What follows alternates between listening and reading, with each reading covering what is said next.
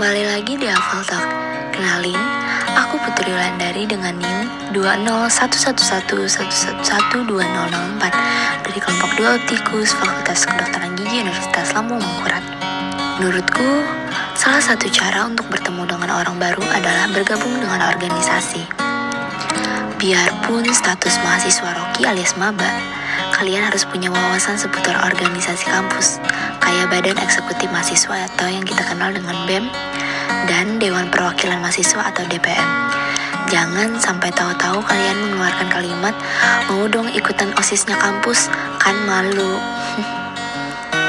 kalian pada tahu nggak organisasi mahasiswa itu apa? Kalau nggak tahu ya udah deh, ini aku kasih tahu.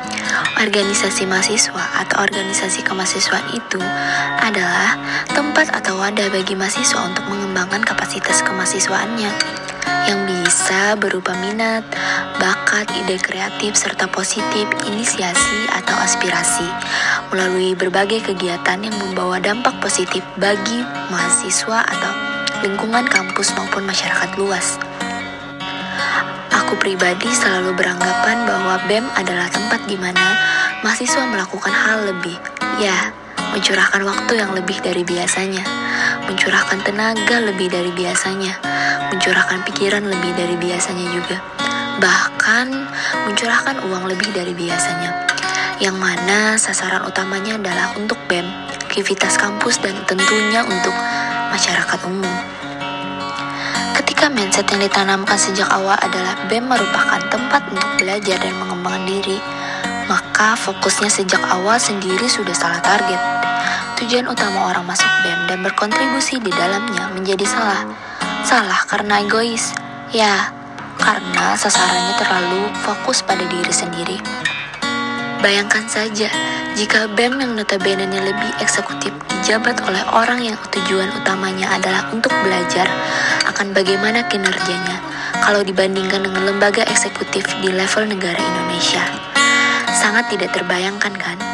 Jika Bapak Jokowi dan Bapak Soekarno dan pemimpin hebat lainnya menjabat lembaga eksekutif di Indonesia sebagai presiden dengan tujuan utama untuk belajar dan mengembangkan diri, mungkin Indonesia tidak akan merdeka seperti sekarang. Mungkin juga kebanyakan mahasiswa ini banyak yang merasa enggan mengikuti organisasi karena berbagai alasan. Mereka merasa takut kalau nantinya urusan kuliah jadi terganggu dan terpecah konsentrasinya. Padahal banyak orang sukses yang bilang bahwa salah satu tips kesuksesan yang telah mereka raih adalah dengan mengikuti organisasi ketika masih di sekolah atau kuliah ikutan organisasi akan ada banyak sekali manfaat untuk diri kita soft skill yang memang gak didapatkan secara formal di kelas apa aja sih tugas masing-masing organisasi kampus, siapa aja pengurusnya, dan gimana cara masuknya.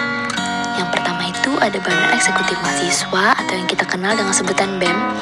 Pastinya kalian semua pasti nggak asing lagi dong mendengar kata-kata itu.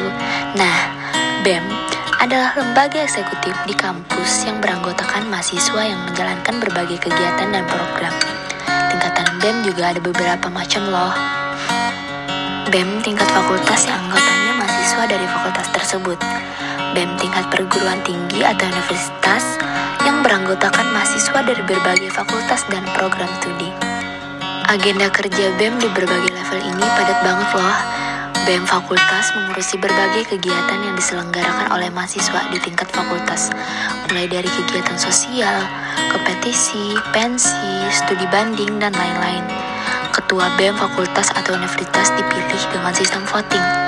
Jadi, diadakan pemilu kampus di mana mahasiswa yang memilih kandidatnya. Kepengurusan BEM bermacam-macam sih, tergantung organisasinya. Tapi biasanya selain pengurus dan divisi yang umum seperti ketua, wakil, sekretaris, dan bendahara, pengurusan BEM juga diisi oleh seksi atau bagian. Yang pertama, pengabdian masyarakat atau Pengmas.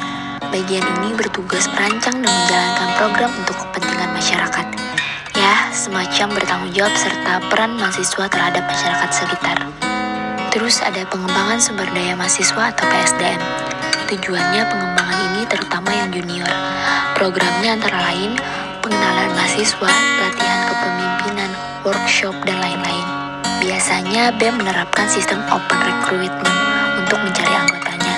Terus biasanya akan diwawancari sama pengurus intinya gitu. Kalau BEM adalah eksekutifnya, maka DPM adalah legislatifnya. Kayaknya cukup sampai sini aja perbincangan kita. Sampai berjumpa lagi di podcast selanjutnya.